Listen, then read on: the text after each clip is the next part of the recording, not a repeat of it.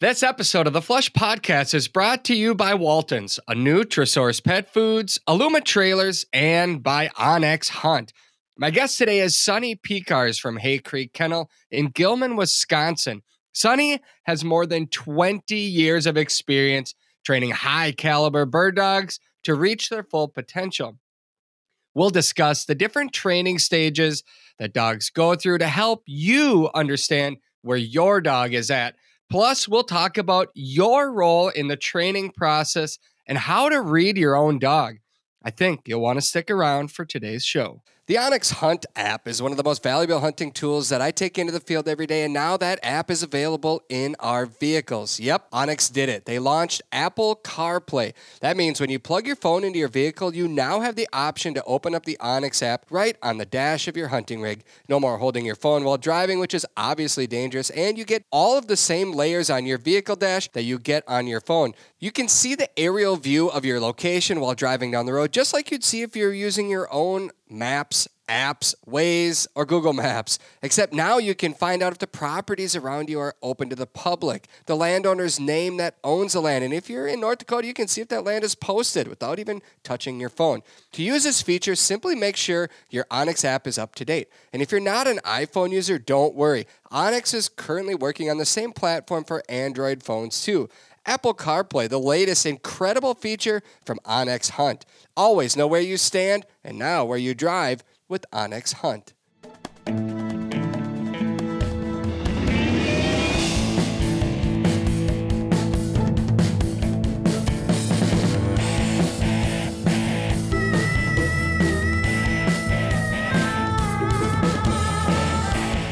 Welcome to welcome to another episode of the Flush Podcast. I'm Travis Frank. I'm your host. Brandon Morton is our producer. Our guest today is Sonny Piekarz from Hay Creek Kennel in Gilman, Wisconsin, which is in western Wisconsin, not too far from the Twin Cities of Minnesota, where I currently sit.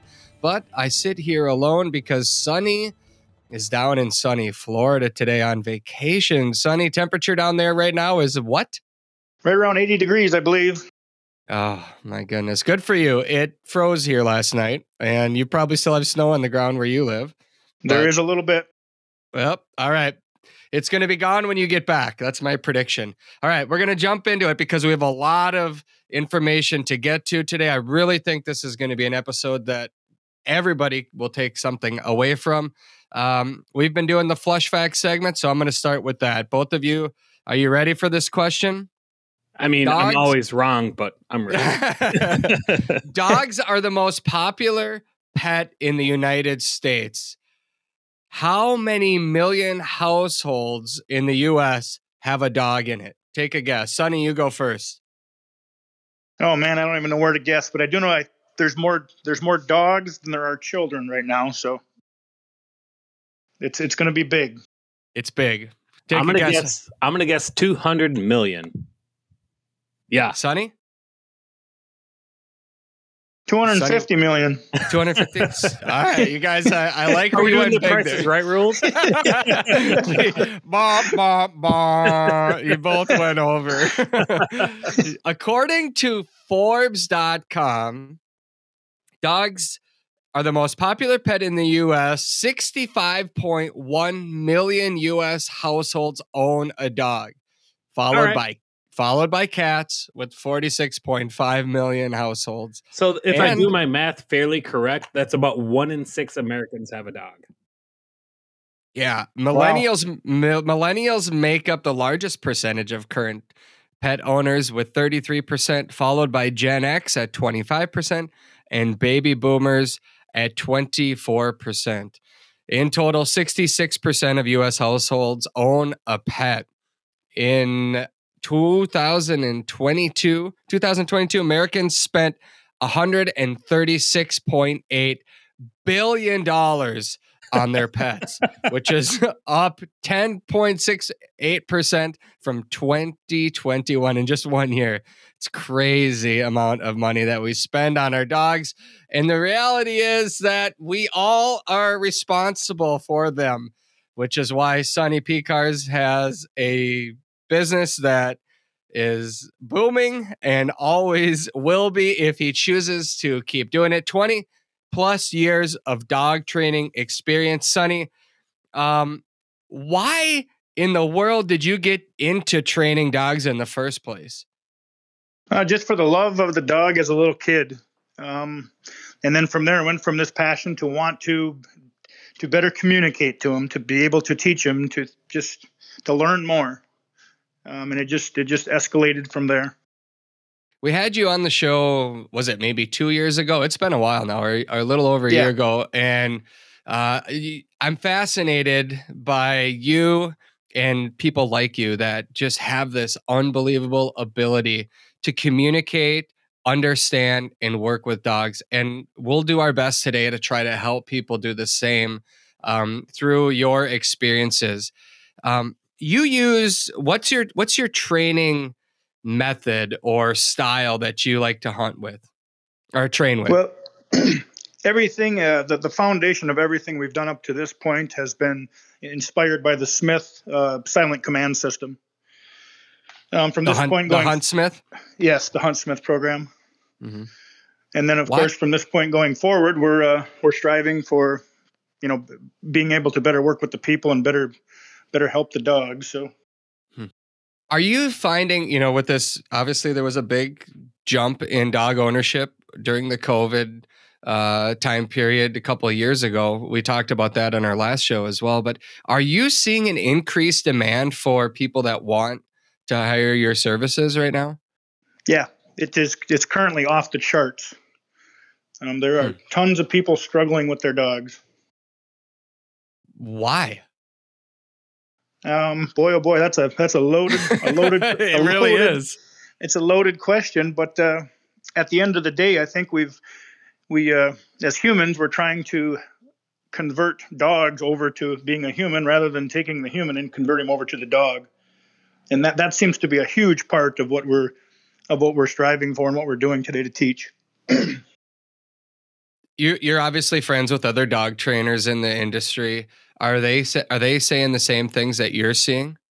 Yes, and then of course we all communicate constantly, um, you know, out of frustration to try to better help the people. And it seems like that's the the common denominator is uh, just try to help the people understand the animal.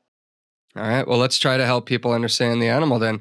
Um, what percent of dogs are you training for hunting purposes? And then what percent do you take in that are pretty much just family members that they need obedience training? Sure. So we started with, you know, primarily, I would say in 2000, 100% was some kind of an upland application. Um, from there, we got into a, a fair amount of obedience dogs. And today, um, really, we're striving for just a good, a good citizen program, regardless of the uh, of the breed or the purpose. It's uh, with the good citizen, you know, pretty much everything else will start to fall in place.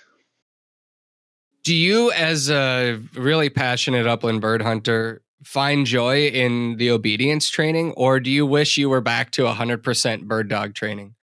Um, I, you know, that's also a loaded question, but uh, today where I'm at, it, it really the reward is really coming from just helping the people, seeing the light go off. Um, you know, whether it be a tear in their eye or their hair standing up on end, to just to, to, to connect, to be able to connect with with the animal. So it's really for me has turned into uh, this this mission of of helping the people. You know, staying hooked up with them and and walking them through a process. And then I, you know, I would have to say with with all the guiding and, and everything else that we do, um, I'm I'm hoping to be able to get back um, and use some of the upland hunting for for recreation and just more of a release rather than a job.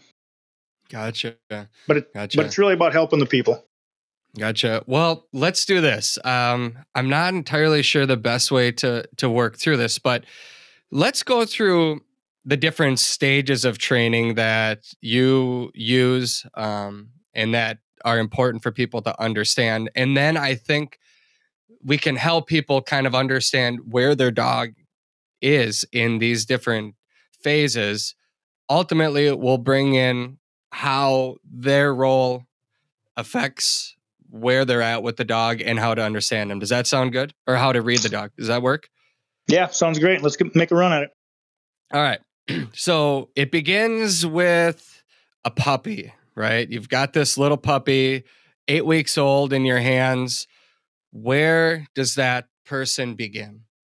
So, you know, even even back that up a step farther, and uh, start with the end in mind. That's an that's an Alan Dunbar quote from a long time ago. With with starting with the end in mind. You know, where do you first see yourself? What's your mission? What's your goals? You know, performance animal, um, weekend warrior, bird dog, or or just a pet. Um, so that's really where it starts. You know, and then from there, um, find that puppy, find that breeder, and uh, and run with it. Um, discipline, structure, boundary, and rules. You know that that's that's the real start. Gotcha. Would you title it um, obedience training when once you bring that puppy home? You know, it uh, you know probably in the past we would call it obedience training, um, but it really isn't a sit, stay, come, heel program for me anymore. It's to understand the mental state of the animal, and then back to you know helping that human understand those mental the, the mental state, the, the position the puppy's at, his maturity level, um, being able to read his body language, soft eyes, soft muscle, um, you know, just a real relaxed tail. Is is he is he a dominant puppy? Is he a submissive puppy? Is he somewhere in the middle?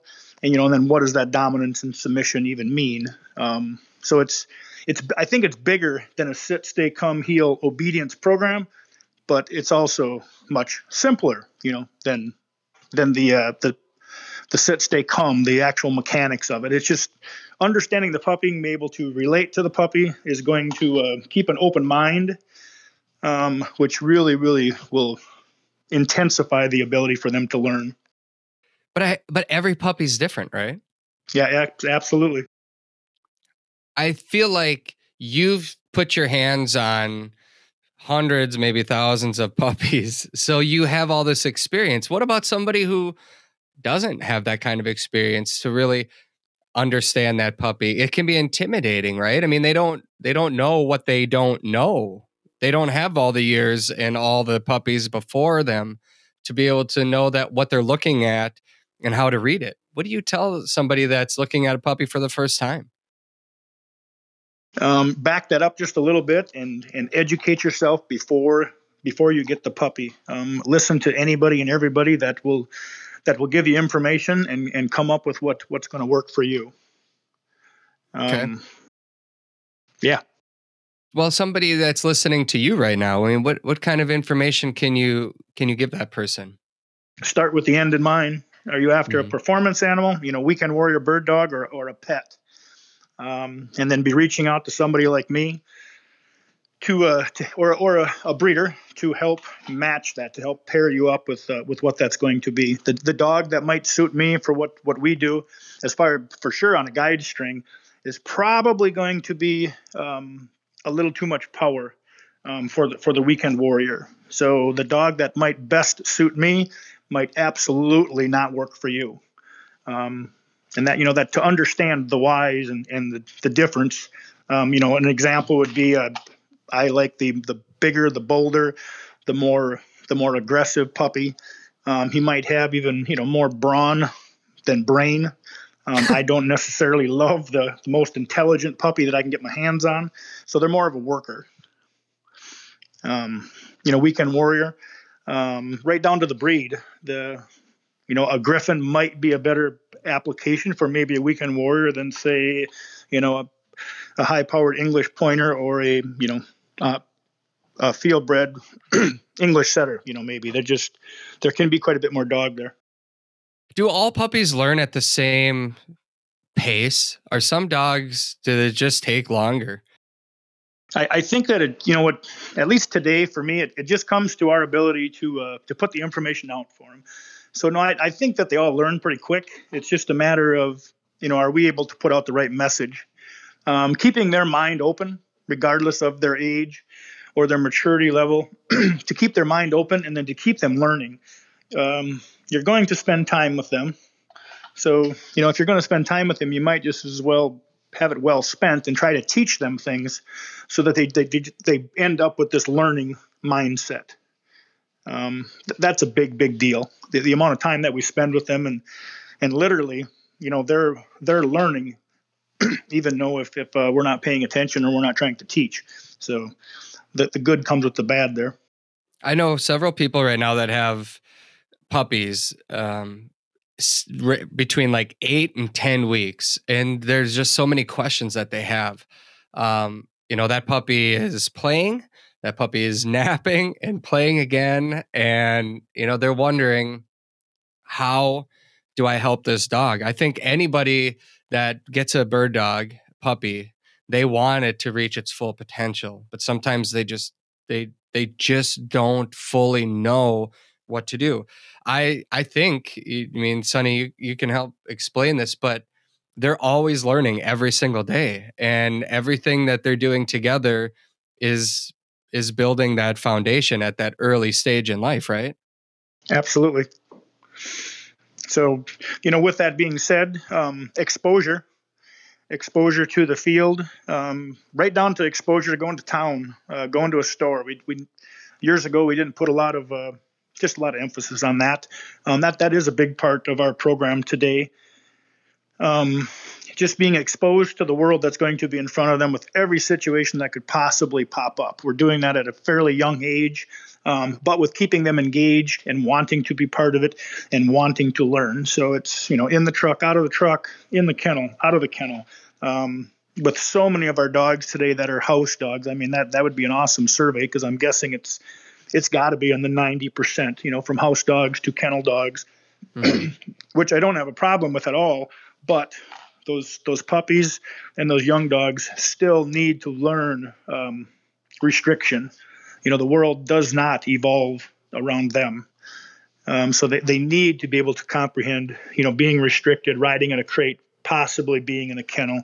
Um, a kennel, in my opinion, is a great place for them to be able to hang out, um, they can process what they've learned. They can process what the experience that you know that they had um, was all about. It's a time for them to get away from us, and a time for us to get away from them, which I think is extremely important. Um, you know, that's probably in the for sure in the top ten uh, important uh, issues. Are just it's it's okay to be away from us, and, and we sure enough need to get away from them. So, right. What the kennel itself in the in the canine's mind, that's that's their um that's their uh uh what's the word I'm looking for? Their um it should be their sanctuary kind of a yeah. deal. You know, they yeah, should yeah. feel safe. So so that you know a crate or the kennel that's a spot where they don't have to if they if they accept restriction there is nothing for them to worry about. Um, a dog that's left in the front seat of the truck or maybe within your home uh, they have to assume some responsibility for that space. So then those young dogs end up with this you know kind of a false sense of responsibility because now they have to patrol the whole house um, and if they're mentally not prepared for that, of course, we end up with all kinds of issues digging in the garbage, you know, ripping the couch up, uh, uh, separation anxiety, you know, just there's all this behavior that uh, will pop up as a byproduct of having just too much too much freedom, which of course the human sees that as backward. They're they're trying to give their dog more space, more room. Um, you know, they're looking at it from a human's point of view. Back to trying to convert the human into a dog is really what our goal is today.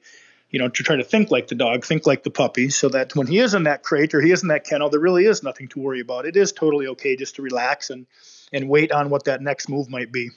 Right. Yeah. I mean, if if you're a wolf, you know, the canine, you're living in a hole in the ground, you know, and yep. that's that's a comfort spot. That's a safe place. And yeah, I mean, the kennel that's what we create for them. They're looking to us, you're the pack leader. We're the pack leaders here.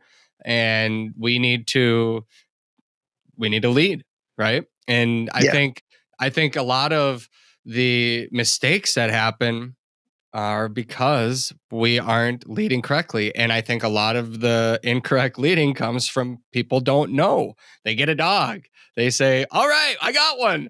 And they go about their life as if it was the same before the dog came, and pretty soon they have issues. And then they say, All right, I need a trainer. That's when you get a phone call. so, can you correct all of the mistakes that are made in a puppy after the dog comes to you? Sure. We just we back up the process and we start over.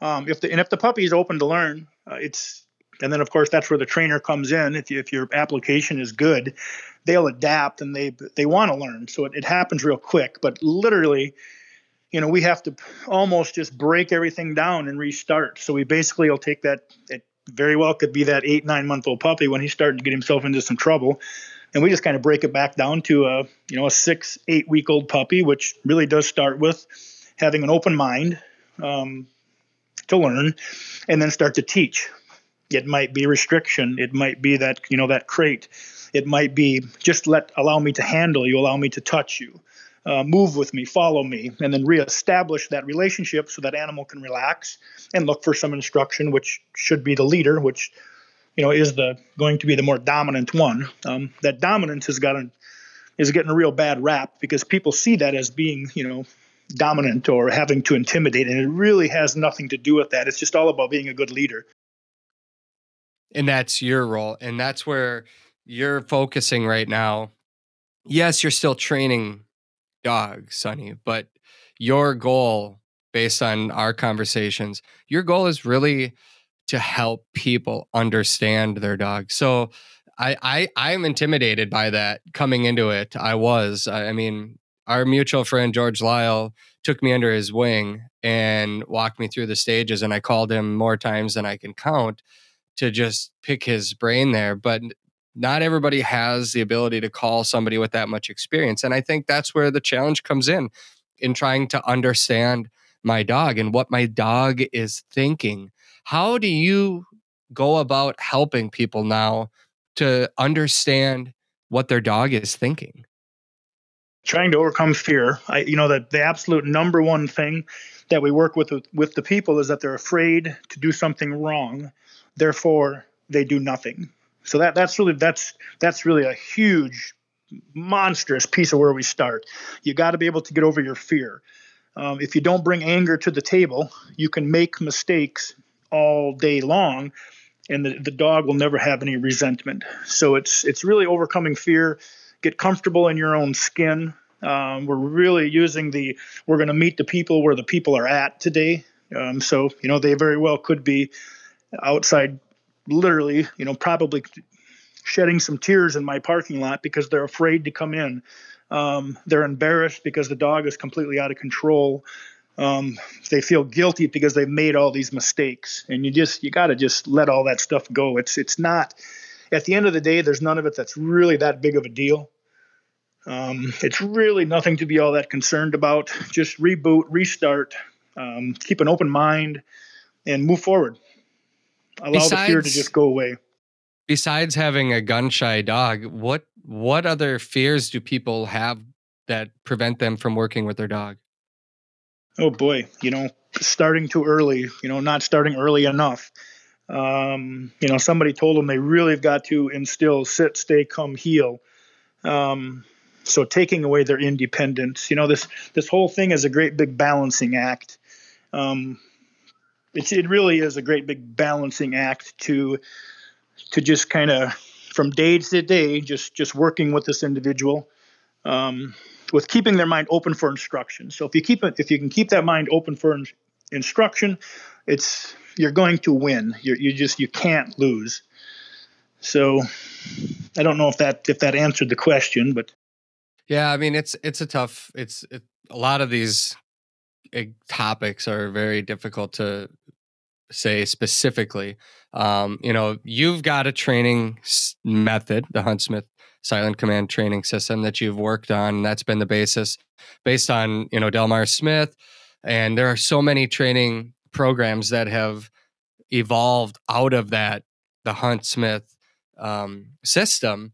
And a lot of trainers kind of, you know, evolve it to their own experiences and and things like that. But I, I think it's fair to say, Sonny, would you agree that a lot of the dog trainers in the country today have come out of that system? Yeah, there's a there's a ton of us that have come out of that system, and it's a phenomenal system. It's just it's a beautiful system. Um, but then, of course, with keeping an open mind, and then we're learning new things every day. Um, you know, just with what agility has done, and it's it's not the agility as as the human would first see it, but uh, to focus them and, and challenge them.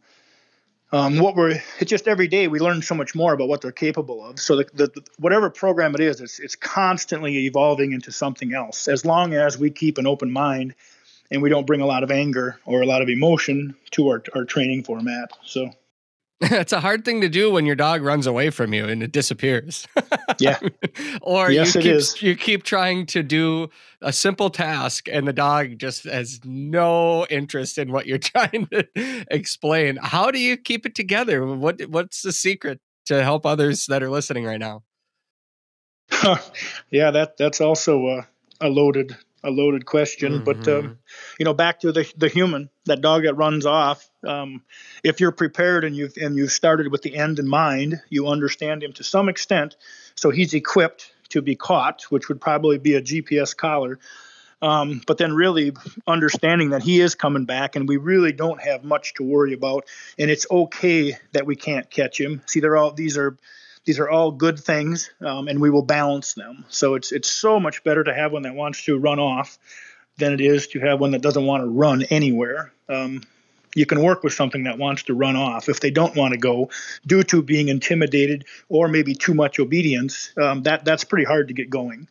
So it goes back to literally um, meeting the human where they're at. you know, assessing their strong points, their weak points, where their anxieties lie, and then just uh, you know being there for them, mentor them uh, through it. That it's it's going to be good. You know, if, if he ran off, I, I I promise you he's going to come back.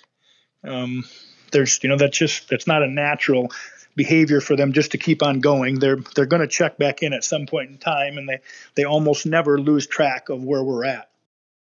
So then, I'm I'm over at my friend's house a couple days ago, and his English pointer is about eh, I'm not sure how old, maybe eight months, and he takes off running and this has been a common thing lately and i kind of laugh because i've gone through that stage with my dog and i've told him i'm like this is a good thing this is a good thing.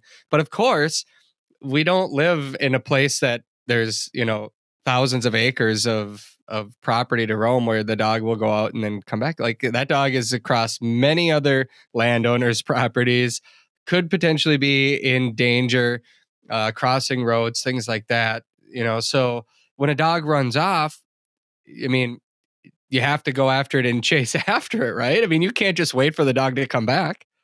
Absolutely.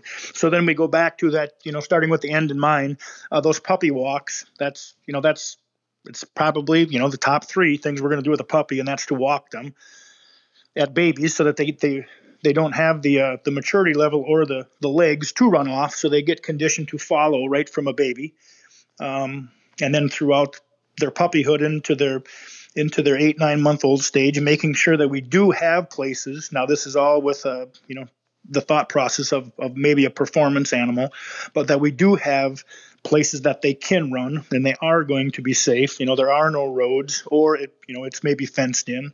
Um, but they they absolutely need that stuff. They have to be able to do it at some point in time. That you know that goes back to that early puppy development.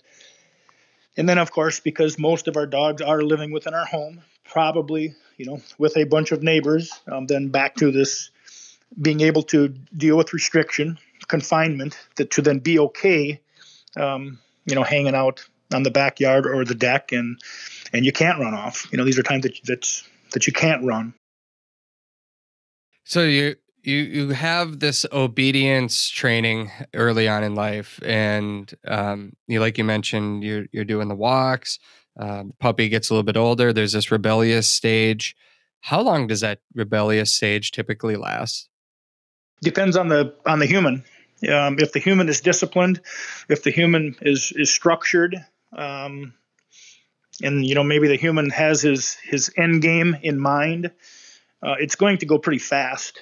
Um, if you don't have a good plan, it's you know you're going to have it's going to go up. it's going to take a lot longer and there's going to be a lot more struggles so so for me when i spend time with the puppy i put my uh, my my the human to the side so i i try to give the puppy what the puppy needs you know he doesn't need a whole lot of attention um, he doesn't need a ton of treats. He doesn't need a ton of uh, of interaction.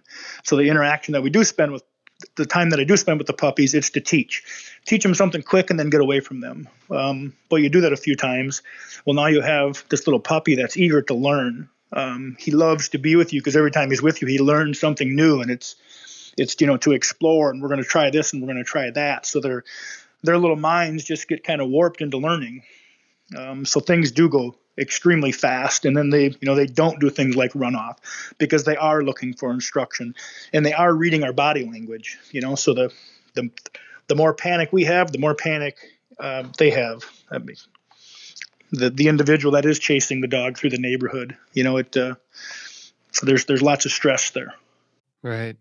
Well is it fair to say that the first year of that dog's life is the most critical part of the entire process because there's just so much change happening, so much bonding time happening, so much learning that has to happen. Because once you have that foundation set, then you know you might be tweaking things a little bit later on you know you go from puppy development to foundational level to intermediate to advanced level training um, but I feel like a majority of that comes early in life. At, at what point in a dog's life are we talking all of these stages? So, at, at uh, run it by me one more time. At what point? What was at the question? Po- well, I guess you know. I'll just uh, I'll just take these different development stages. You've got puppy, then you you're training, you know, the foundation level, then there's sure. an intermediate level, then the advanced level. At what stages in a dog's life are you working on each one of these? Um, so then that goes back to the human. It's based on the amount of time you can spend with them. Um, are you a professional? Or are you not a professional? And that's not about how good you are. That's just the amount of time that you can spend. So, you know, for me, um, if we raised the, if we if we purchased it and raised it from say, you know, that six eight week old stage, um, and this can be loaded because people think that it really does go fast. Uh, but you know, we might have a lot of that stuff done six, seven months old. A lot of the foundation might be might be complete. We won't probably won't use it that first, you know, that first season at that eight, nine, ten month old pup. Um, but a lot of the stuff is already done, which really is you know nothing more than he's open to learn. He'll accept our touch. He'll follow some instruction. Um, so once they're mentally there, the the the mechanics, you know, the sit, stay, come, or the stop and turn, that just comes extremely simple. Um, but for me, that puppy is worked with, you know, on a, on a daily basis, and maybe maybe an every other day basis, um, with keeping their mind open for instruction and and learning. Once they're there, you can almost teach them anything. So, you know, it's it's based on the amount of time we spend. It's what it really comes down to, and how disciplined we are with our teaching let's say you've got a 10 week old puppy. How much time are you spending with that puppy each day? As as much as we can, you know, do what you can when you can. So so for us, um, you know, we have uh, there's a little social hour every single morning and every single afternoon with just those puppies that are able to move, um, move with each other. Um, but throughout the day, there's all kinds of stuff going on with you know maybe being in a crate, maybe being in a kennel, some kind of restriction, a lot of hands on. So, you know, it's not a bunch of time. Uh, I would say on a day to day basis, with with which when your focus, when when 100% of your focus is on this this young dog, it's mm-hmm. probably 25, 30 minutes a day is really it. But with that being said, um, you know, we, we try to maintain when I'm with the dogs, I try to be the dog. I try to think like the dog, not like the human. So when we're out there for eight, 10 hours a day, um, it really is trying to interact with the whole group um, like a dog because every one of them are watching and every one of them are learning. So we might just as well be teaching something productive. Well, what does that look like? We don't need to get overly excited. We don't need to get overly upset. Uh, everything stays pretty flat, pretty neutral there's not a ton of reward, but then there's not a ton of uh, you know negative uh, impact on them neither. It's just real flat, real neutral, real middle of the road. Hmm. Okay, so how do you separate puppy development stage from foundation level training? Uh, based on the maturity level and the the ability of the young of that pup. So if if his mind is in a spot where he likes to learn um, and he's he's a you know, there's just a lot of energy to want to learn. Well, we just we just keep on teaching, and then, uh, but that does not necessarily mean it's going to be used, you know, in a in a in a real world a real world setting. Um, and I don't I don't know that I'm getting I'm, that I'm really driving that answer home. Um, but it's it's really based on the individual. Mm-hmm. Um, and I think that's where some you know experience on your part plays into making that determination. Whereas somebody like myself, who you know I don't have a bunch of other dogs that I'm looking at to be able to say this one's ready, this one isn't, this one needs you know needs more time. It it can be difficult for a a dog owner, I think, or a handler to assess where their dog might be at in that process. I mean, things from like when to put that dog on the leash and when to not put it on a leash are you know the chain gang things like that. I mean those are all question marks for a lot of people to to know when did they start doing that? I mean is there a, a guideline that you follow? Yeah um, back to you know paying attention to that puppy. And if you're you know if we're asking you know if we're, if we're going to ask ourselves you know questions like i wonder if he's ready for an electric collar? Well I, I, the answer would be probably not um, because so much of this stuff is what we feel. And you don't really need to be a pro to to feel the stuff yes it, it helps because you're working with so many dogs but uh, at the at the end of the day, if you don't get upset, you can't do anything wrong. So for the just the weekend warrior bird dog guy, there's nothing wrong with with with trying stuff. Um, they'll that that young dog well they'll tell you if they're ready, um, and it'll be within their you know their body language, their their energy level to want to learn and want to do things. So there's really nothing wrong with stepping outside the box and going ahead and trying something. And if it doesn't work, just back up a step. Hmm. As long so, as you back up a step, you'll always have success. If you're an outdoor lover on the go, then odds are good that you have toys and equipment that you want to haul. Aluma Trailers, well, they've got you covered. Their trailers are built by a hardworking team in Bancroft, Iowa. They have models for nearly any and every hauling need, from ATV and UTV trailers to utility, snowmobile, motorcycle, car trailers, and even fully enclosed trailers like mine.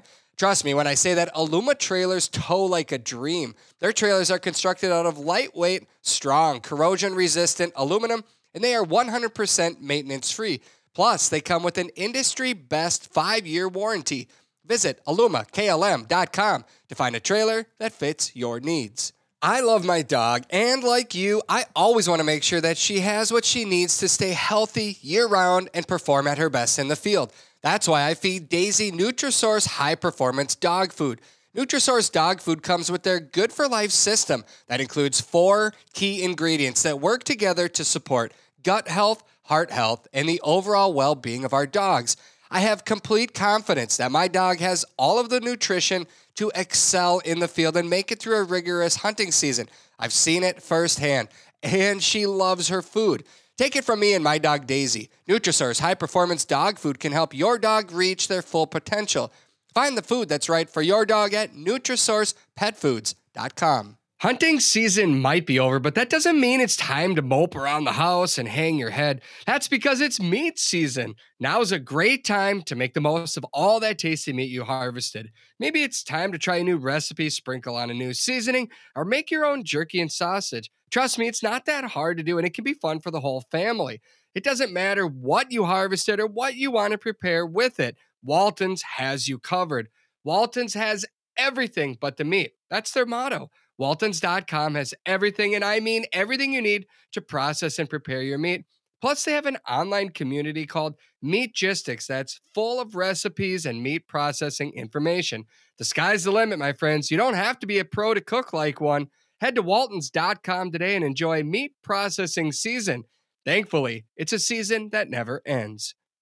Developing a foundation is what I've focused on. And I go back to even now that I have a three year old puppy laying here or three year old dog laying here, everything goes back to that foundation. And then you build off of that. Stand still, come back to me, go with me, you know, uh, when we're working together on the field. But in your mind, can you or can you articulate the steps that are important in the foundation level training? Sure. Um, and it's, uh, yes, it's it's can you be still and can you go with me? Um, and you've already, you know, just just something as simple as that dog that's that you just commented on laying there right now. That dog's ready to go do something, um, and that that probably doesn't make a ton of sense to the, the majority of the people. But it's that that that puppy's not stressed. It's not overly excited. Um, there's a sense of peace. It's it literally will stand still or move with you. Um, the moving with you is huge. If if you can get them to move with you, you know, on a on a six foot piece of rope, there's a very good chance they're going to move with you when they're when they're loose and they're free and they're moving through the field. So it just goes back to some some very basic, basic, basic, uh, like a daily routine of you know, will you be still? Will you move with me? Um, will you stay out of my way, or are you invading my space? There's there's this this constant way of life. I guess is really what it what it ends up being. It's just how you how you live with the animal. What are some of the techniques that you're using to work with that dog in the foundation level? Um, is it the the chain gang? You know, applying that restriction so that they know that they need to stand there. Um, does that come into play at that point? Um, yeah, the the the chain gang was was a huge part of uh, of what we've what I've done in the past. Um, since then, yes, we still do use it, but the people, so back to trying to meet the people where the people are at, the people don't understand it or accept it as good as what they once did. So we're going with a, you know, probably coming off of a kennel crate um, if they're not ready for the chain gang, and then just literally on a lead um, and, and just literally starting to work on standing still and going with. As soon as we get to that stage with just going with, then we challenge that point of contact, which is that lead that is telling them that they need to go with. And then we're starting to challenge them with some of the agility equipment. Um, which is nothing more than just challenging the point of contact. Will you follow me to jump up, you know, on this table? Will you follow me to jump off of this table?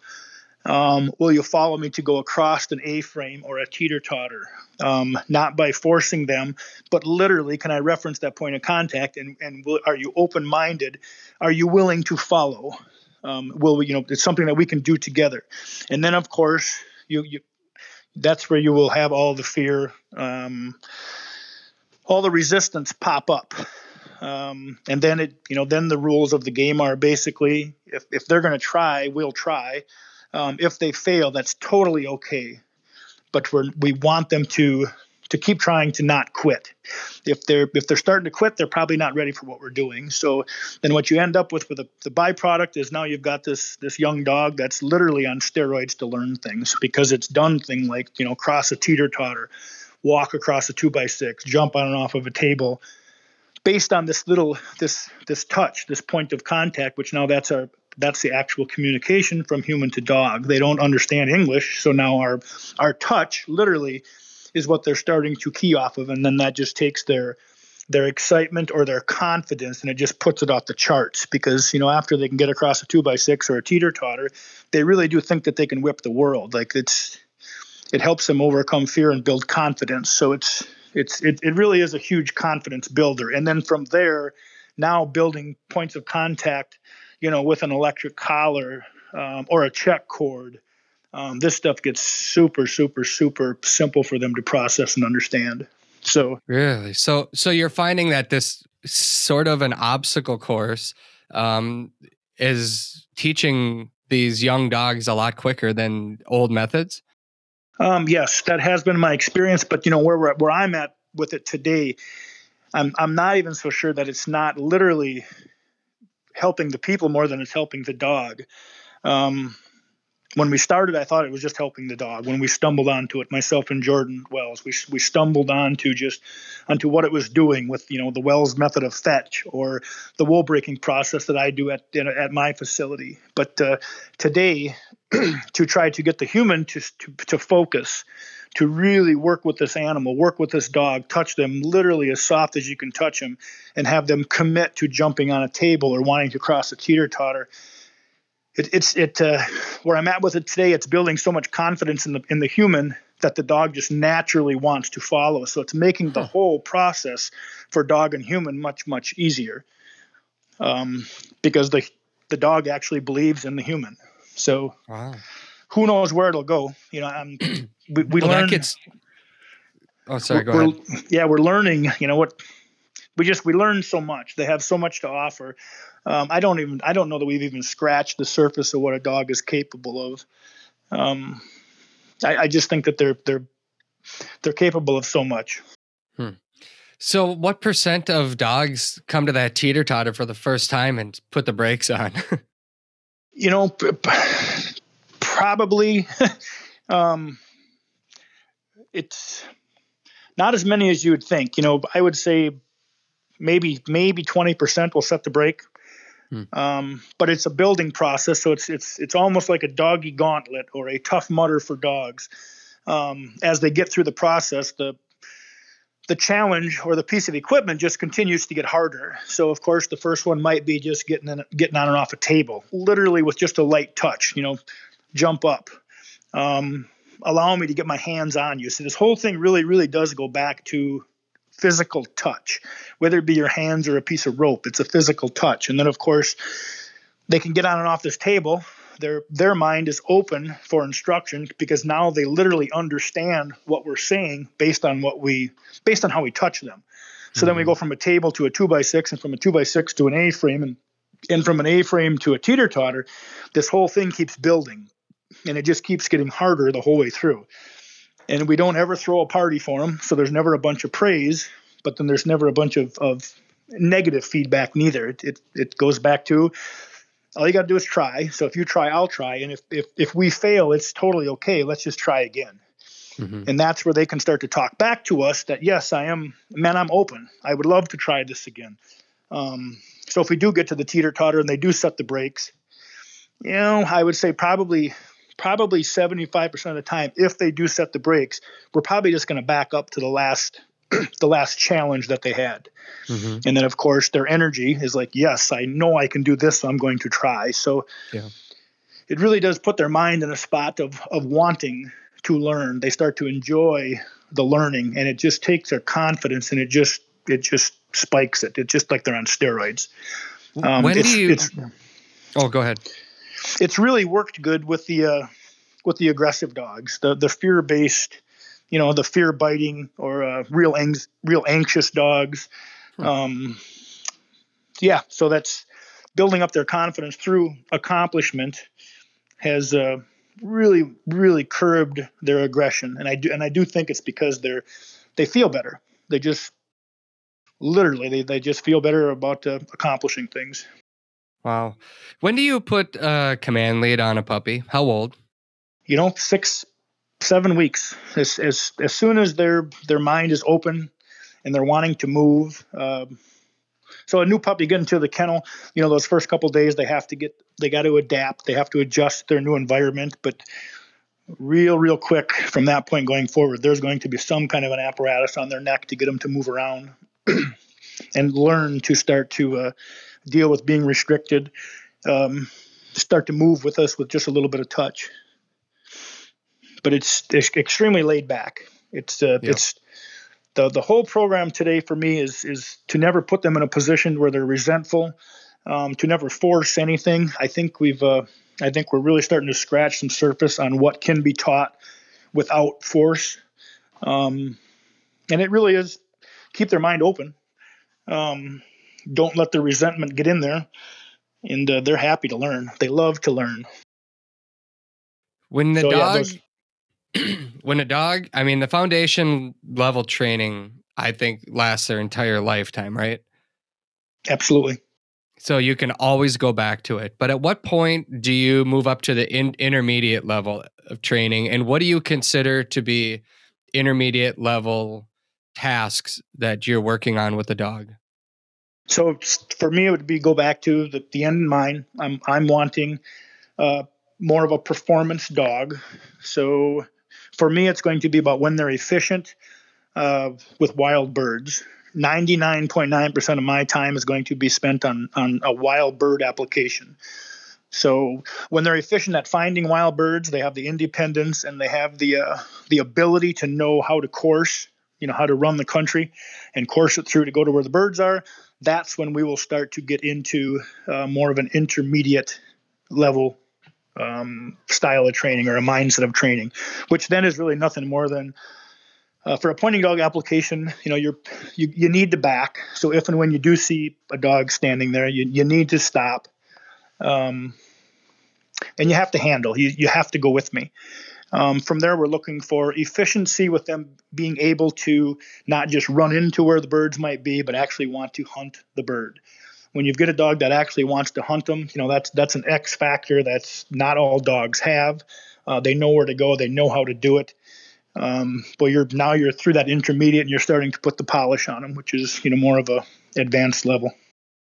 Everybody wants to introduce birds right away. Introduce birds. I need to get birds. I need to go to a game farm. I want to get my puppy on birds. But I've heard from you, George Lyle, other dog trainers, they all say it's not about the birds. Your dog knows what a bird smells like. You don't need to force that. It, just take your time, develop that foundation first. But at what point do you say, all right, we are going to go to that game farm or we are going to introduce birds into this training uh, regimen that we're working on. So we're in we're in i'm introducing birds right away.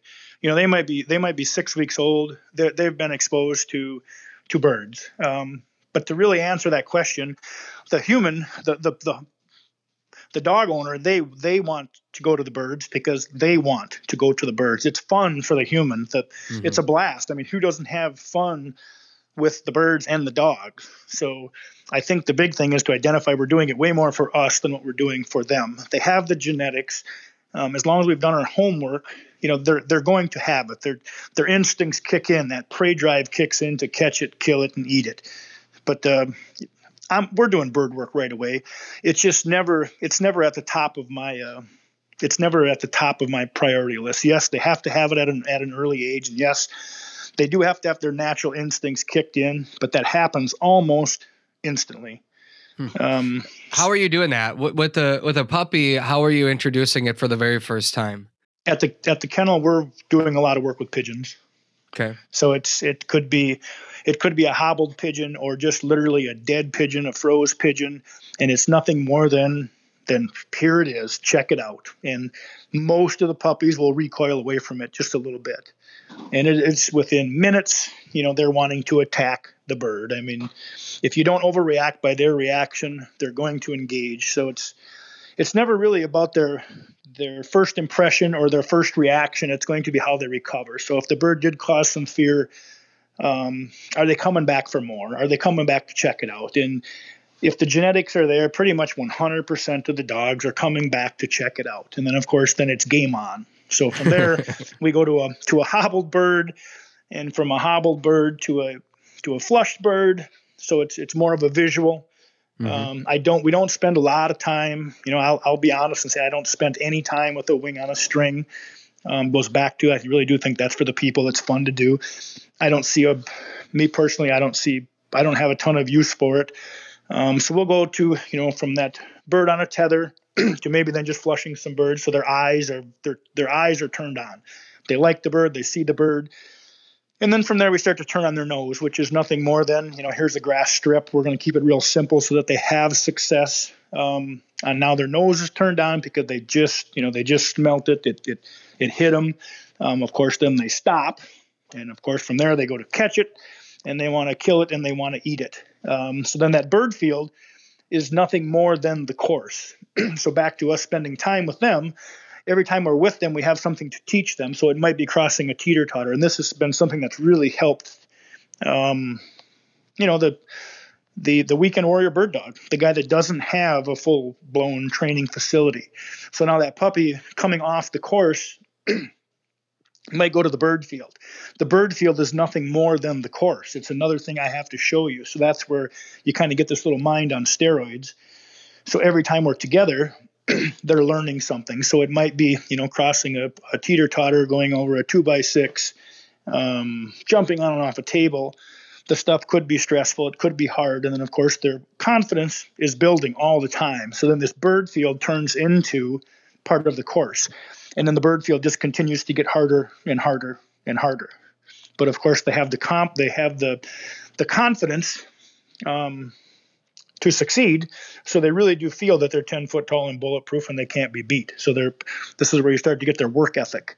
Um, this is where you really start to develop their their ability. This is where you really start to tap into what that performance dog could be. Um, you know, in end game, you're that that starting with the end in mind. What are you after when it's done? And what I'm after when it's done is I want a dog that's that'll run hard enough to break his own legs. I mean, that's just the reality of it. I want them to be putting forth every ounce of energy that they have. And when we're done, I want to be able to flip that switch and they're just like you had said, that dog that's, you know, laying next to you right now. so that's it. That's your end game. Um, right. Yeah. It's, very, it's a very focused. It's, it's so cool to see when it happens that way, when it all finally comes around. But I will be honest, there were several moments in our journey, mine with Daisy, that I questioned myself. If if I if George and I were if George was sitting here, he'd he'd laugh because of the conversations I had. I'm like, I don't know if I can do another year of her running off, chasing the birds, flushing them, all this stuff, all the mistakes that I made in the training process, but also the time that it took for things to finally click for her. Um, you know, I think it's probably common for some people. And actually, I know it is because I've had a lot of handlers reach out to me and say, I did the exact same thing. I went through the same thing. Help. What what should I do here? I've heard your stories. I'm I'm living it right now. And I tell them, stick with it. Stick with it. It will it will turn. But is there any other advice beyond stick with it that you can give somebody that's experiencing challenges with their dog that just won't listen, that keeps running off, that is still running ahead of their nose, not paying attention to what the what the goal is of working together? Sure. And you know, you've been a big part of our conversations to build and to get where we're at today uh, with George. Um, we've and we've both laughed at you with, with well, your uh, with with your with your struggles, um, and you've uh-huh. you've been a part along with everybody else, right? Because everybody's mm-hmm. got the same issues and that's where we're at today with building with the program that we're building it's to it's to meet the human meet the person meet you where you're at and really stress that this isn't it's not as hard as what you're seeing um, to really help you understand the mental side of that dog and be working with that dog at a at a young age and if you are going to spend time with them teach them something so i do believe um, there will be a little agility type course um, in everybody's backyard because that can teach, that can help keep that dog mentally right and stimulated and feeling good with just a few minutes of work each day. Um, and then, you know, that dog you're talking about that just keeps running off and keeps running off and keeps running off. Well, identify, break it down and identify what he's not doing. Well, what he's not doing is he's not going with you. So, that individual that is running off and is just outrunning his nose and just you know he's a constant battle that individual if you just get him to handle which is nothing more than you have to turn with me so if i go right you need to bend and go right if i turn and mm-hmm. go left you need to bend and go left and that has nothing to do with the bird. That's just about go with me. So you know back to everybody wanting to get the birds out front and the birds out front and let's go do bird work and bird work and bird work. Um, you have to have some kind of a basis, that foundation scratched in to where they will just go with, and then just be still. And then for me, the recall, which could I'm sure there'll be tons of you know controversy on this is backwards, but the recall is the last thing I teach. I'm never ever concerned about a dog coming back to me, um, because if they handle, if they go with, and if they will be still, they're automatically going to come back to you. So the recall is the last thing I teach. It takes literally, it probably takes five minutes. Um, but of course, I'm in a situation and I've got the ground to do that. It's not practical for everybody. Sure. But if the, if the recall is taught too soon, that is one of our biggest my my challenges for the for the dog owner. They typically will teach their recall first. So then we when we get them to make the performance dog, um, we start to want to manipulate and work them a bit and their default is to always recall, which is to run back, and that that's that's very very hard for us to try to reverse. Hmm. So, in the order then of what you're teaching would be to stand still first. Yes, and then go, go, with. then go Yes. with. Yep. Okay. And then, you know, that's where the check cord comes into play. You know, you, you start Yes. on the command lead, um, stand still. I'm standing Yes. still. Okay. I'm moving. You're coming with me. Okay. And then we're now on a check cord and I'm turning to the right. That means tap, tap. You're turning to the right. You dog goes out to the right. I'm going to turn to the left. Tap, tap. You're turning to the left. And then after that point, the recall comes in, right? Yes. Yes. And how do you get that dog to come back? What's your what's your movement? What's your motion? What's you're not talking because this is a silent command, right? What are you doing? So then it goes back to reading and, and reading the body language. Um, that dog is reading us all the time. So that movement of going left and going right with that tap tap with that rope with the check cord, that's that's your body going left and going right. So they're following you more than they're following the lead or the tap. The tap is interrupting their thought to hey, see what I'm doing, therefore follow. So with the agility, and um, I am finding that my check cording is it's down to a a minimum, if not none at all. Um, with going through the course, just off a just off a lead, um, everything is is is happening. Uh, I don't want to say much sooner, but much much much crisper and much cleaner. Huh. So if we can get them still and we can get them to go with, just the gesture of you not moving in that yard or in that field, as soon as they identify you, they're coming in because it's the natural behavior. If the pack is not moving, um, they come together. So if they're good pack members and they look to you for instruction because you have a healthy relationship built on some on some respect for one another, um, they're coming to you. There's there is no such thing as a dog that won't. If that relationship is there, and that relationship is really nothing more than hey, look for some instruction. What are okay? So we go back to this uh, this course that you've got. I'm fascinated by this. I want to see it. But what are you know the teeter totter is one item. What are a couple of other simple items that people can use to build in their own backyard to accomplish what you're explaining to us? Yeah, so we've been we've been hearing that same question for the last few years now, with everybody wanting to know, you know, everybody wanting to take pictures. I mean, just go online and you will see tons of PVC um, agility type equipment all over the place. Um, that's that was some of the first stuff we built. Stuff I have in my yard is still built out of PVC pipe. so everybody wanted to know, you know, which piece is the most important piece. You know, how much of this stuff do I need to build at home? You know, can I get pictures? Is there a source I can go to? And uh, my my answer always was sure you know take all the pictures you want but you really don't need necessarily the stuff that i have out here that i'm using you already have the stuff in your backyard it could be it could be a rock you know it could be a big rock that they can jump on it could be that your decks your the steps going up your deck you know there might be 10 steps um, getting that dog on a lead and going up you know two or three steps and stopping that is coursework. Um, your tailgate is now coursework. Um, to be able to stop that dog short of your tailgate and then reference that spot to have him jump rather than just allowing him to jump because you'll tell me, well, he knows how to jump in the back of the truck. Mhm. I understand that. Um, you can do it better and crisper and cleaner by literally taking a piece of rope, or if he's past that, because when we're done, all the dogs go through the course off lead. Um, so now you're walking to your truck, you stop short of your tailgate. If you if it's real crisp and it's real clean, um, that dog will stop with you. And then as you move forward back to this body language, he's going to jump in because it's in what's in front of you.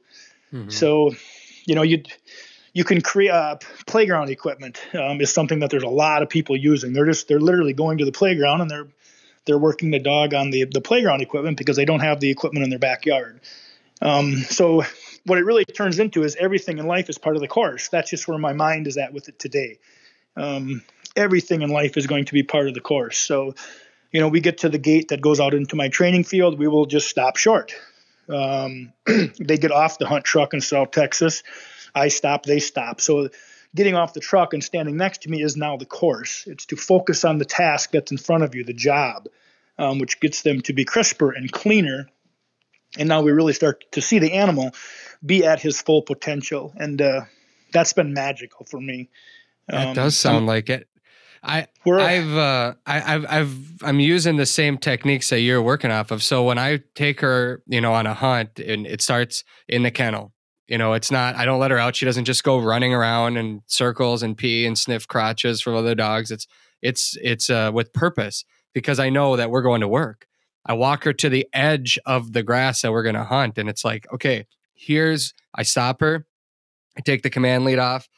I stand next to her, softly touch her both sides and calm her and she's focused and then i take a step and release her into that new area because this is where we're going to work and i've seen when we get to the edge she'll stop there whether it's in the woods and there's a trail in the woods it's almost like she knows like this is our area this is our course like you just said i've come to the end of it I need to know where we go next, Dad. Like she'll stand there and it'll be, well, I got a dog on point. No, she's just waiting for my cue as to what to do next. So you're, this is all coming into my mind as you're talking about this course, Sonny. Um, you know, but going back to like the tailgate, a dog stands there.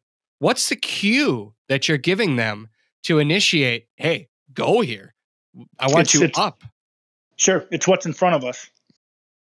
It's what's in How front of us, and if, if but, but have, like I, I I have a command lead, so I go tap tap and I move yep. forward. But is yep. that the right way to do it? Is that what you're doing, or is there something yes. else? Yes. Um, and then, so uh, myself and George just had this conversation here a few weeks ago, and I won't get into it because it'll be picking at him. But uh, um, once that once that point of contact is established, there's really no reason to keep referencing it. So now the dog is literally just keying off your body language. So literally that course when we when we get the dogs going through the course off lead that's because they've been referenced enough to where now they willingly accept their situation to follow. And the course is nothing more than to challenge them mentally. Challenge your point of contact. I don't care that a dog will cross a teeter totter i don't care that a dog will go across an a frame it's got nothing to do with that. It's just that that stuff is challenging. It's hard. It's you know it's it's a challenge for the animal. So it challenges our relationship um, i'm here okay will you trust me do you believe in me um, and then of course with some reps uh, and some understanding their their attitude is absolutely i will you know i'll jump off a cliff for you um, and we did have some of that happen early on. We did have dogs that had so much commitment and they were trying so hard because of their energy and their focus that they were, you know, jumping over top of the back of the truck. Um, you know, rather than hitting the tailgate, they were on top of my Ranger box. You know, that there was this much, this much, this much commitment to a to achieve the task. So we knew, oh boy, we need, you know, we need to back off of this a bit. But uh, yeah. you know, a lot of what you're talking about um, with getting to the edge of that field and and being able to do that stuff. One, it, you really do have a good turn on and turn off switch. Like it's the ability to turn her on and then the ability to turn her off. Um, but that's so much about the human. What what's happening there, I believe, and I think you know I believe it more and more each year, each month, each day is a lot of what we're doing with the coursework tends to really focus us um, because it is hard convincing a dog to go across a teeter totter. There is a lot of mental energy that we pour into it, and then they start to see us with this whole different in this whole different light that we actually do know what we're doing and we are serious and this stuff is real and it is a major accomplishment. So I think it's making for better dog handlers rather than just having something to do when you go to the field. This really this this could be stuff that you could be doing in your own backyard to really hmm. keep them sharp. Um, and they're it it keeps their mind in the the spot to learn. Um, and really, I think what that spot is, it's it's submission, but not submission to where they're dominated. Um, I believe that they really only have two states of mind. It's going to be dominance or submission. Um, but those words are not well received anymore today. Um, mm-hmm. But all they are is, is dominance is the leader and submission is the follower. So if their mind is hung up in a dominant spot, which is that dog that is running off, they're impossible to teach because they are the teacher. The submission, the, the submissive one is not dominated it's just open for instruction. So the more mm-hmm. time that you spend with that animal on the course, well, it just puts their mind in a spot where, yeah, I'm the follower and life is great. So it, it makes for just this this this phenomenal turn on, turn off switch to where it really gives the dog peace. And uh, mm-hmm. one of the the peace is really one of the big things that I'm I'm working with today because so many of the owners and then of course their dogs don't have that peace. They don't have that just that that real laid back, real calm, real collected, just that real that real sense of peace about them. So And do you think that comes because that dog doesn't know its role? It it doesn't. Yep. It's somewhere caught between following and leading, and and doesn't have a true sense of where it's supposed to be at.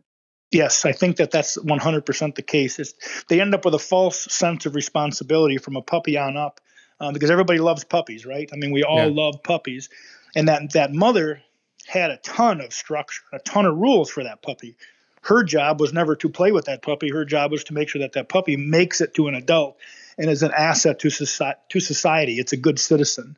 So we basically take everything that that mom had going, and we chuck it out the door by us indulging our puppies because we love puppies. Mm-hmm. And then that puppy just ends up with this mixed up this mixed up view of what the world is.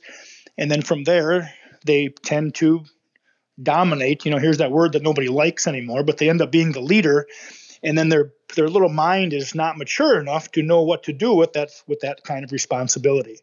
and then of course we end up with all this you know this whole list of things that the, the dogs are doing today. You know, they're they're on Prozac, they're on antidepressants, they are running off, they're you know, they're they're fighting, whatever it might be. Sure. Well, it just I I hope it people are you know thinking through um you know with their own dog and things that maybe they could work on here. Um, but separation anxiety, I hear it all the time. I know people that I've gone hunting with, they're like, oh, I have to have my dog in the kennel in the room with me, has separation anxiety. Um, you know, what advice can you give somebody that has a dog going through that? Is can you break that dog of that at all, or is it a lifetime thing now? No, we um I personally feel that that I or we as trainers can fix that in in the, just the least amount of time, minimal. I mean, within just a few hours of work. Really? The problem, yes, but the reason being is because that animal has no history with me. So I can overcome that anxiety pretty quick. The problem is when we send them back home with their owners, they have, there's a lot of history. Their whole life they've been acting that way. So you have to break that pattern. Um, so you have to start over, and of course it's that it's it's that much more work. Um, but we I can we can do that pretty easy simply because we don't cater to them having that anxiety. Now there's different levels of this, but just a normal dog that's that's you know that's got some separation anxiety because his owner's not there. Yeah, once they're with us at the kennel, that stuff is overcome. You it's overcome very very quick because we're stimulating them mentally with some of the coursework. So a lot of that energy that they do put into their own anxiety, we work out on the course. So when they're done with the course, mentally, they're spent. and it's a good thing. It's a very positive yeah. thing. They've been yeah. stimulated so they don't they don't they don't have that anxiety because they've actually done something. And then I of found course some of some of the days when my dog is the most exhausted and sleeps the hardest, curls up, is not the physical exercise, but it's the mental exercise. I'm amazed at how much that dog is is like thinking and how exhausting it is for a dog to think. So when you're training with a dog, it might not be a big mile, two, five, ten mile run that wipes that dog out. It's just standing there and following these simple commands and doing these simple tasks where all of a sudden they're just like, oh, holy cow, I'm spent. But I think it, it's important for people, and you might agree with this or disagree, but after you go through a routine or a, or whatever situation you've staged in the training process, bring your dog back to that safe place where they can think and process. Is that part of your process and or your training method too?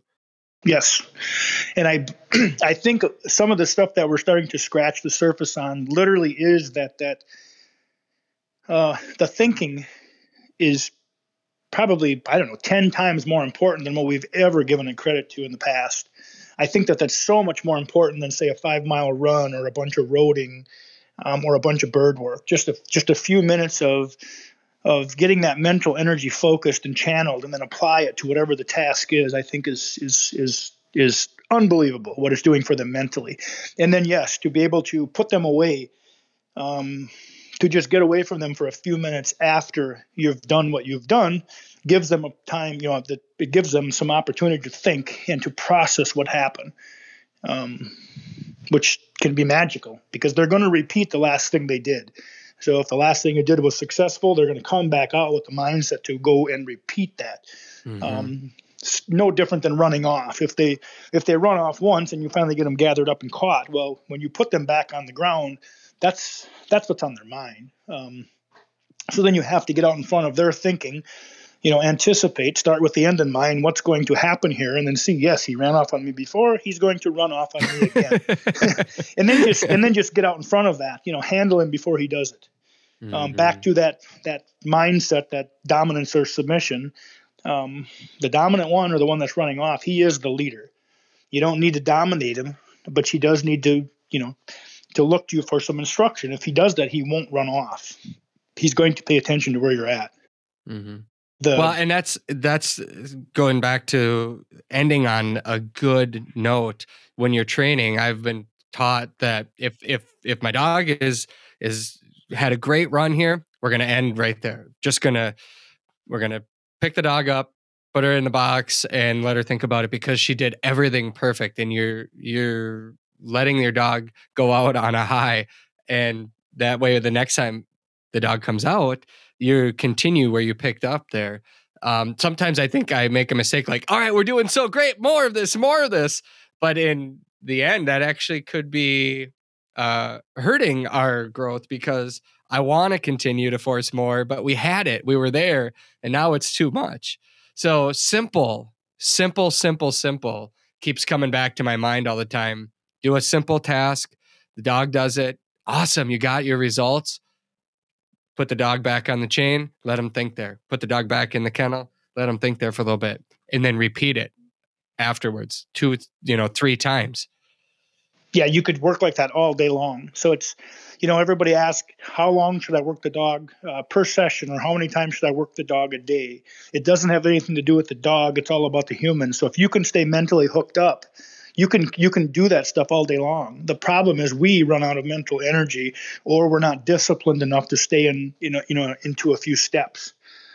But the dogs love it. They'll they'll thrive on it as long as we stay crisp and clean. Typically, when we push too hard, um, we push to failure. Uh, it wasn't them; it was us. We let down our guard. You know, we thought, well, they would probably. We just assumed they would do it right, and they didn't that typically is a human issue, not a dog issue. We ended up pushing to failure, um, but and we do. You know, we keep going because things are going so well. Um, they crash, we crash mentally, and then everybody is kind of put away with this this not so positive, you know, of a result. Um, sure. So I'm, when we I'm crash amazed. With, oh, go ahead. When we crash with stuff, or if I crash, because I do, um, I love to push. Um, when I do crash, I I try not to let there's nothing attached to it. I don't have any. There's no emotion. Um, it's just a matter of we made a mistake. It went wrong. Um, let's just reboot and uh, and do it again. Walk and then away. from there, yeah, yep, from there we, we pick back. them up. Yep. You know, when we have these conversations like we're having right now, I'm amazed at how little of it revolves around a bird. I really am. And yeah. that's why it always goes back to when everybody wants to get the bird. I'm like, oh, I've learned my lesson. It's not always about the bird all of that will come when you're in the field but if your dog is out of control the bird the bird part of it is not going to be an enjoying enjoyable experience you're not going to learn a lot. Um, you know we didn't really get into the advanced level training today sonny but when does people um, you know to just touch on it briefly here when they're when they've reached how do they know when they're at an advanced level training and what what tasks are you running a dog through to try to sharpen its skills? Um, when for me, it's all about efficiency. When when they're efficient, uh, just like you were talking about, when you bring the dog up to the edge of that field or the edge of that that trail or whatever it is, and you send them off, they're efficient at whatever the game is that you've set out in front of them. So if it's upland application with an English pointer, and you know it's it's grouse or it's woodcock or it's South Texas quail, it's they know where to go to find the bird. So they're they're efficient with going to the birds. They're not just running around stumbling into birds. They're actually hunting the bird. Um, so for me, it's all about the efficiency. Um, you know, probably hunting dead. They they know enough to dig in and try to find a wounded bird. So mm-hmm. from there, we're absolutely ready to put the polish or put the advanced level stuff on a retrieving uh, program. But it's all about the efficiency. I don't want. I personally don't want that mechanical um, sit, stay, come, heel dog. Um, because for me, it takes away from their efficiency, which is to find me birds, and I have to find birds for a living. I mean, that's that's part of what we do. Yeah. We have to be able to perform. So, if they're too mechanical, that doesn't work as good. So, it's it, for me, it's all about efficiency. So, back to you know starting with that end in mind. If you're whether you be a game farm guy or you're a grouse hunter or a woodcock hunter, or you know you're hunting prairie birds, um, it's all about what your end game is, what's your vision, um, and you know that's when your advanced level polish comes on. Yeah, and that's really nothing shot. more than yeah, and that's nothing more than your than your foundation, which is basically you got to be still and you got to go with me. And now right. you're just you know now you're just pushing the envelope a little harder. So I think you know we talk about a lot of this stuff. Uh, seeing it is taking it to a whole nother level. Um, I know you've been doing seminars for many, many years. Are you still doing seminars? What's your plan moving forward? Yeah, so we are we're in the process of uh, of launching this program here shortly. Um, we've been working on it for quite some time. Um, so we're gonna we're I think the first seminar is May twentieth. Um, I hope I've got that date that date right, and then we've got a couple other dates planned uh, for the summer. Um, Jordan has been um, he's been doing seminars uh, pretty much every weekend. He's got a seminar uh, going, and he's out on the East Coast. Yes, okay. yes, he's in Connecticut. So, um, yeah, um, we've got there's a bunch of ideas, a bunch of we've got some pretty big dreams and some pretty big plans of where we'd like to see it, and yeah, you know, I, we'll we'll keep it moving forward. Well, I get to see the the whole program on the May 20th one because I'm coming out for that and I'm so excited about that. But I know I know that you have big plans. I know that you're taking um, you know, this this training program of yours. Uh, will it be something that you you think you're going to travel around the country or do people have to come to you with this to see it? Um uh, I probably all the above. Okay. You know, um and it's uh, time will tell uh, based on how a couple of these a couple of these events go. The the one-on-one training has really mm-hmm. seemed to be um, some stuff that's changing with with with society. I mean, the the, the human they love the one-on-one training, not as much you know as as booking a dog into a kennel and they do a 30-day program or a 60-day program or you know even a 90-day program.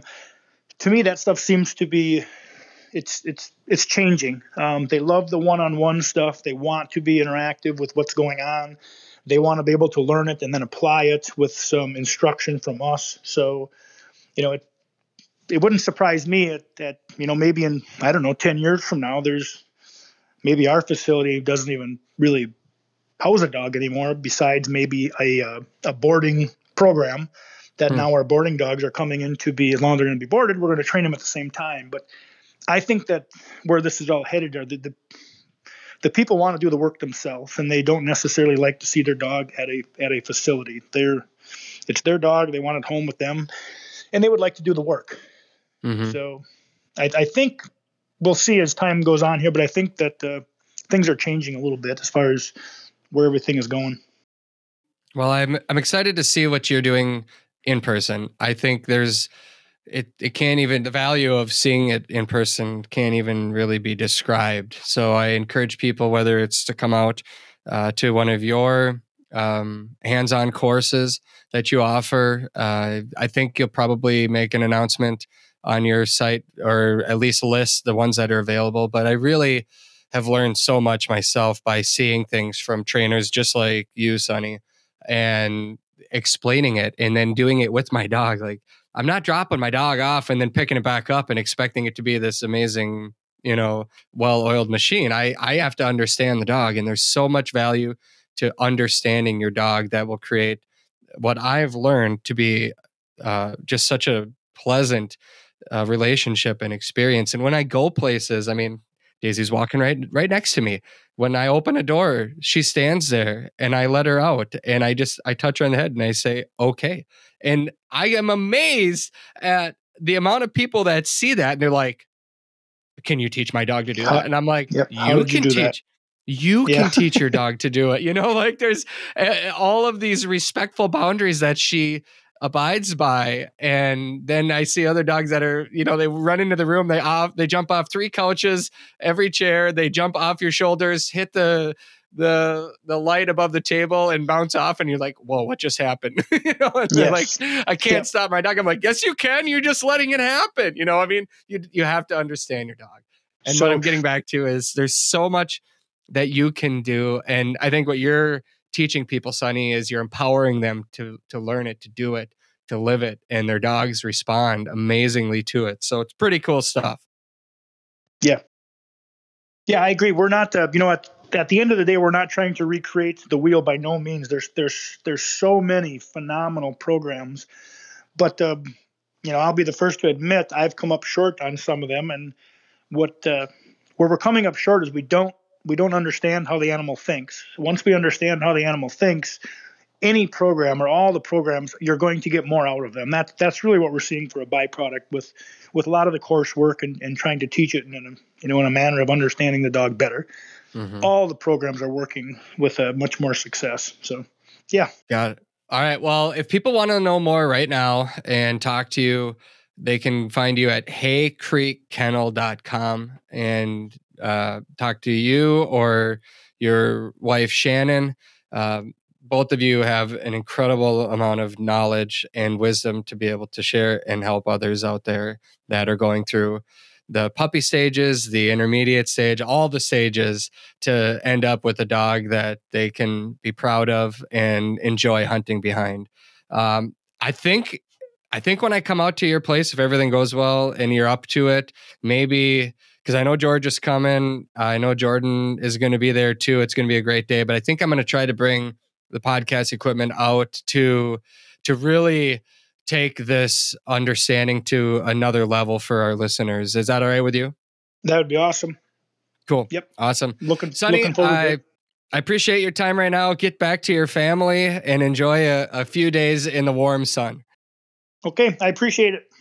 Thank you. Uh, that's Thank you, Travis. Sonny Piekarz at Hay Creek Kennel. A wealth of knowledge. I hope you enjoyed the conversation. My brain is stimulated. I wish my dog was listening because I think hers would be stimulated just the same.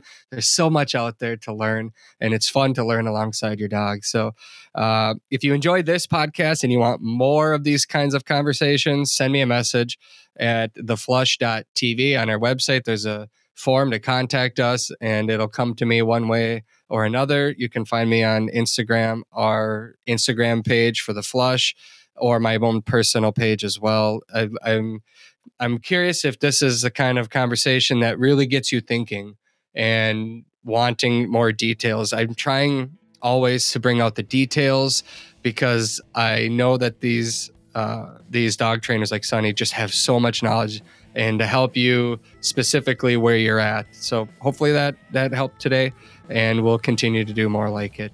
We'll be back next week with another episode of the Flush Podcast.